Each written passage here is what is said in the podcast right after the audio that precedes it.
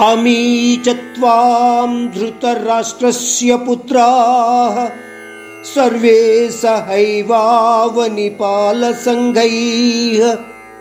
भीष्मो द्रोणः सुतपुत्रस्तदासौ। सहास्मदीयैरपि योधमुख्यैः। वक्त्राणि ते त्वरमाणा विसन्ति दंष्ट्राकरालानि भयानकानि केचिद्विलग्ना दशनान्तरेषु सन्दृश्यन्ते చూర్ణితైరుత్తమాంగైః అర్జునుడు శాంతమూర్తి రూపాన్ని పొందమని లేదా శాంతించమని ఆ పరమాత్ముడిని కోరినప్పటికీ ఆ విశ్వరూపంలో ఇప్పుడు అర్జునుడికి కురుక్షేత్రంలో కౌరవ పాండవుల యుద్ధ ప్రక్రియ కనబడుతోంది. ధృతరాష్ట్రుని పుత్రులు అనేక మంది యుద్ధవీరులతో కనబడుతున్నారు. భీష్ముడు ద్రోణాచార్యుడు సూతపుత్రుడు అయిన కర్ణుడు కూడా అనేక సేనాధిపతులతో సహా ఆ విశ్వరూపంలో కనబడుతున్నారు. అంటే శ్రీకృష్ణుడు అర్జునుడికి జరగబోయే విషయాలను చూపిస్తున్నాడు.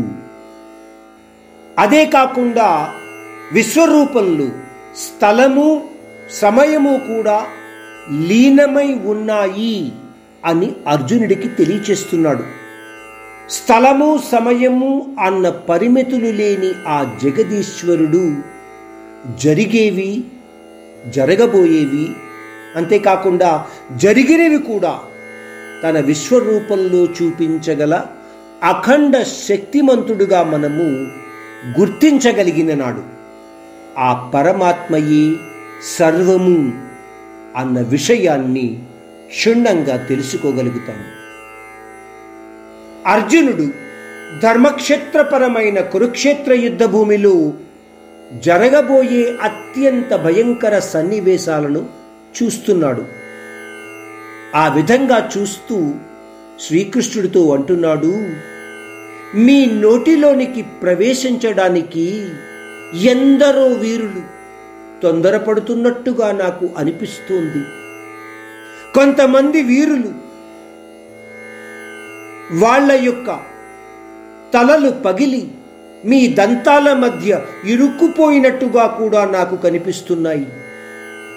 ఈ శ్లోకంలో వాడిన ఒక పదము చూర్ణిత్. అంటే ఒక గుండ లేదా పిండిలా. అంటే అనేక శరీరాలు మీ దంతాల మధ్య నలిగి గుండ అయిపోయినట్టుగా నాకు అనిపిస్తోంది అని అర్జునుడు ఆ పరమాత్ముడికి తెలియచేస్తున్నాడు. ఈ భౌతిక జీవనంలో మనము గొప్పవాళ్ళము మంచివాళ్ళము చెడ్డవాళ్ళము అని అనుకుంటూ ఉంటాము. కానీ అవి కేవలము పేర్లు లేదా రూపాలు మాత్రమే. ఆఖరికి వీళ్ళు అందరూ ఒకలాగే ఆయన విశ్వరూపంలో భాగమై ఉంటారు.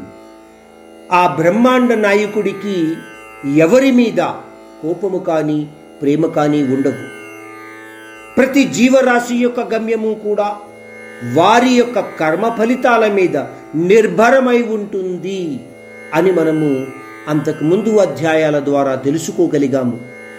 కౌరవ పాండవులు యుద్ధాన్ని ఎంచుకున్నారు. అందువలన వాళ్ళలో కొంతమంది ఆ యుద్ధ భూమిలో మరణించక తప్పదు. ఇది వారి యొక్క గమ్యస్థానము అని అర్జునుడికి ఈ విశ్వరూపం ద్వారా పరమాత్ముడు తెలియచేస్తున్నాడు.